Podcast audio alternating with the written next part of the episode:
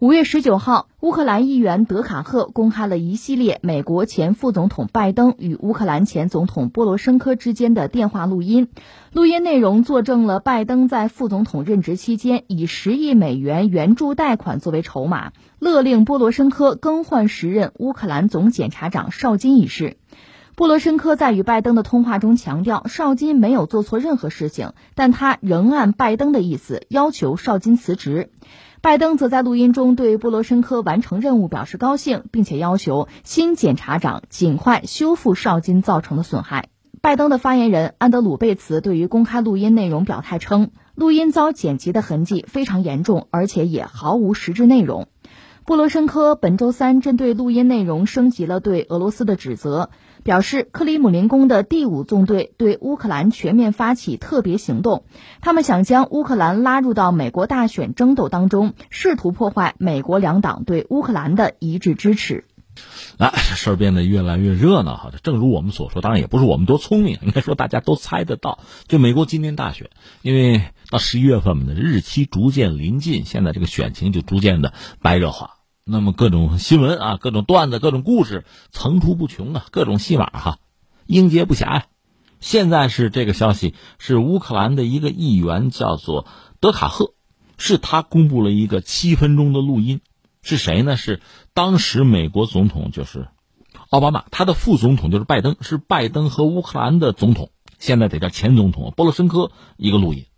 说到这个录音呢，三点，一个这个录音内容是什么？就这个美国副总统和乌克兰总统在谈谈乌克兰的总检察长叫绍金，把绍金搞掉，换一个人是这么个事儿。否则的话，美国原来要援助乌克兰十亿美元，我就不给了，这是个筹码。当然最后呢，波罗申科就换了，换人了。波罗申科说也知道绍金没问题，但是逼着他辞职了。那这边呢，拜登就很满意，这就是录音啊。然后这个录音是谁？公布的叫做德卡赫，按照美国媒体爆料说，他和俄罗斯关系比较密切。一个是他爸爸，曾经做过克格勃的官员，后来苏联解体之后呢，他又在就是他爸爸啊，在乌克兰的情报部门做负责人。而这个德卡赫本人在俄罗斯联邦安全局莫斯科附属学院受过训，他是乌克兰的一个叫做地区党的议员，本身亲俄罗斯。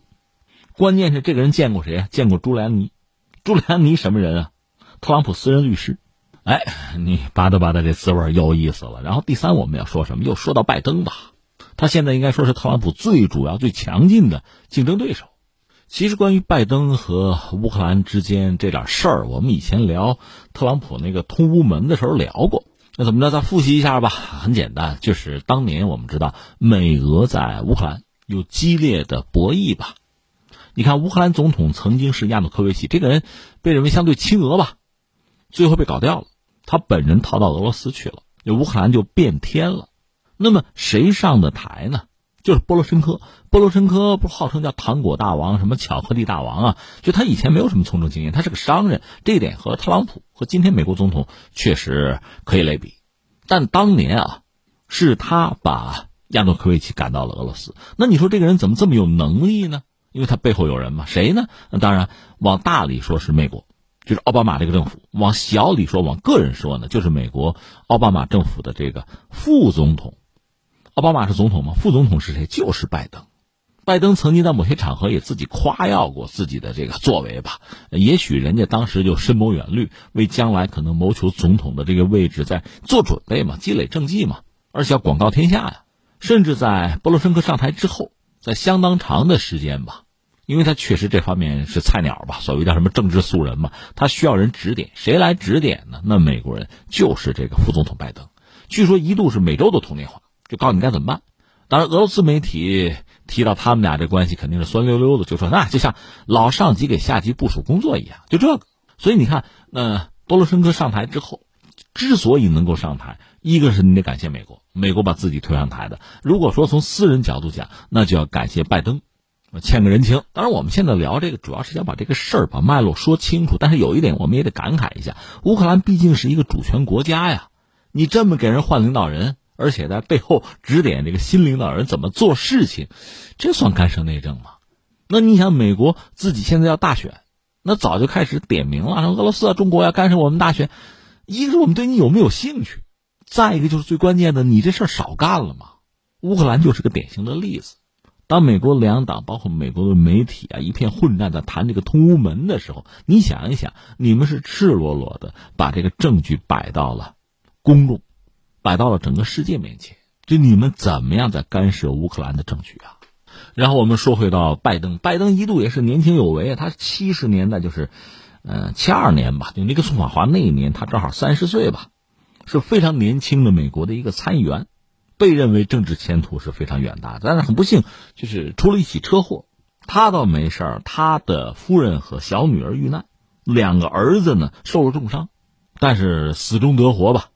这两个儿子，大儿子呢叫做博，就属于家里边这个老大啊，这需要继承家族的责任这么一个主啊。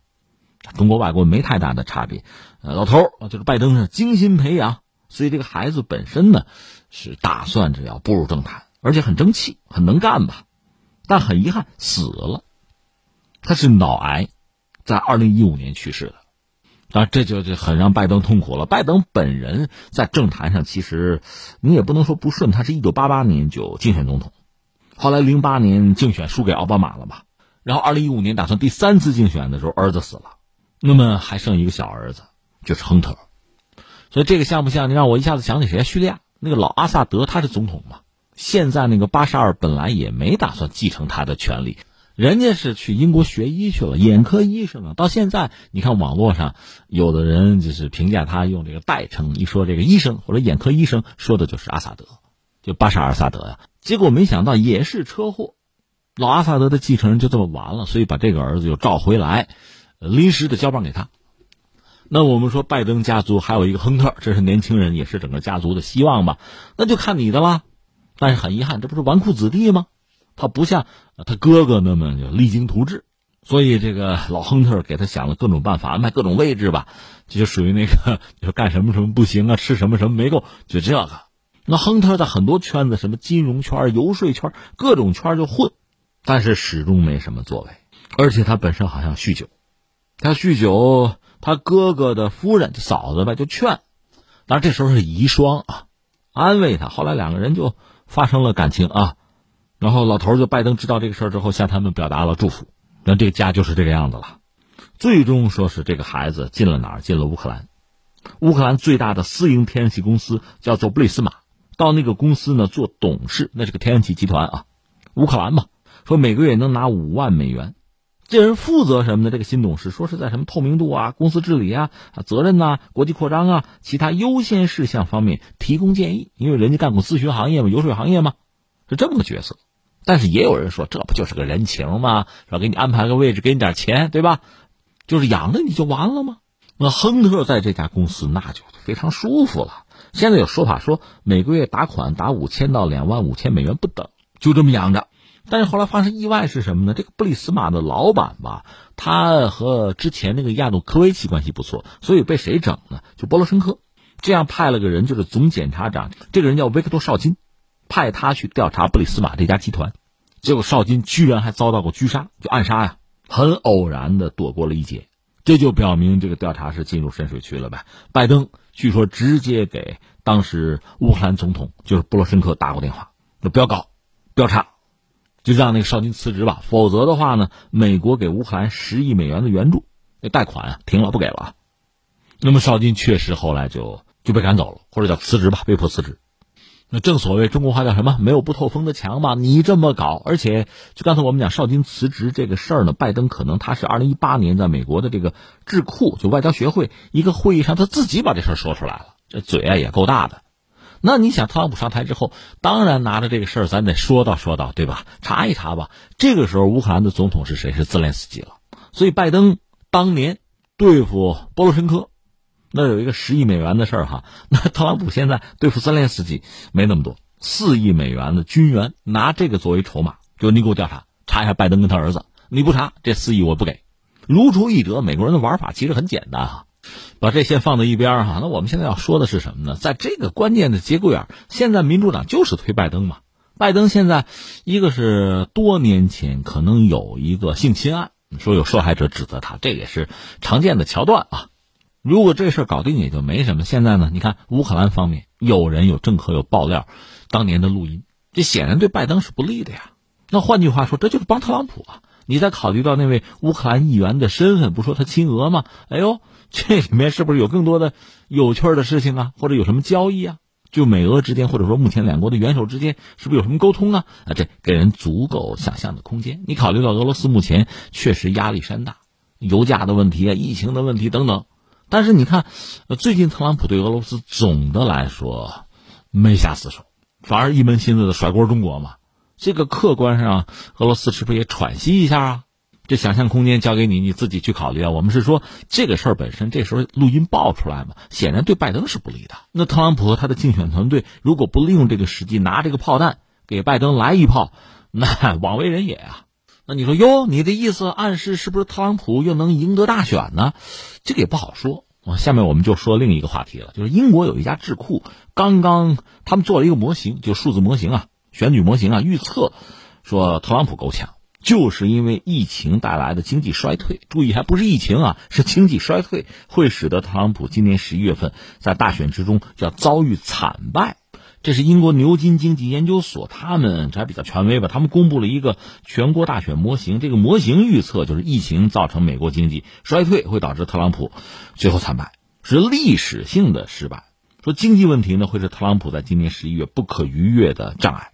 这个模型我查了一下，它就根据那个失业、可支配收入啊、什么通货膨胀啊这些因素，就是经济因素嘛，对大选的结果做预测。结果显示，特朗普会遭遇到呃惨败，可能获百分之三十五的选票吧。如果是真的啊，一个世纪以来，美国总统现任总统参加大选想竞选连任，表现最差，那就是这个。关键同样是这个模型，在疫情发生之前有一个预测，说特朗普能赢百分之五十五得票率。所以你看，对比一下呢，就是疫情带来的经济衰退，最后置特朗普于死地了。相信这个特朗普心中也是很明晰的。至于说百分之多少，那个不论啊，但是这里边的因果关系他是很清楚的，所以他一定要抓紧时间复产复工，让美国经济啊微型反弹。如果真能做到了，作为美国总统，这是很重要的政绩啊，这就可以拿来说事儿。如果做不到，那恐怕结局就是很悲惨的喽。那最后我们再说一个什么呢？你说难道要预测特朗普能否胜选吗？这个其实就像我以前说的，就如果说把他拱上来的那些因素都在基本盘没有变的话，应该就是他。但如果说有变化，那就不好讲了。我个人最近多次和大家讲，我特别关注就是美国它这个阶层的变化。原来它中产多嘛，现在中产少了，不到百分之五十了，这个直接影响到他那个民主制度。原来的民主马上就变成民粹了。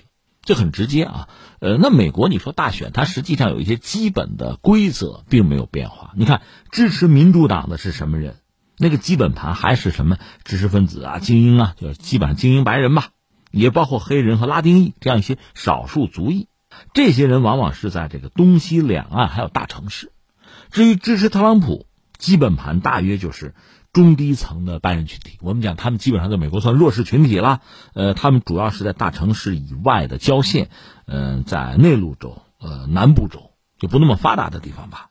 那么，真正美国大选最终结局如何？一般说来，基本盘就这个样子了。看看基本盘如果没有变化，那决定命运的就在于所谓摇摆州呗。因为美国大选有自己的规则哈，它一共是五百三十八个选票，各州啊分。呃，你一旦在这个州胜出，这个州所有的全部的选票就都是你的，它是这么一套规则。得票超过二百七十票，那直接就赢得大选了。所以你看，大多数州为什么叫基本盘呢？民主党、共和党这个票数啊，很悬殊的，一般就是一边倒。所以真正解决问题看这个摇摆州，这是竞争双方要争的。所以你或者可以看一看这个疫情对于摇摆州的影响。当然，我们现在说这个话为时尚早，就是说这个影响现在我觉得还没法判断，因为万一它复产复工造成有一些州的疫情发生反复呢？这个过程此消彼长，你不好预测嘛，所以不妨等一等。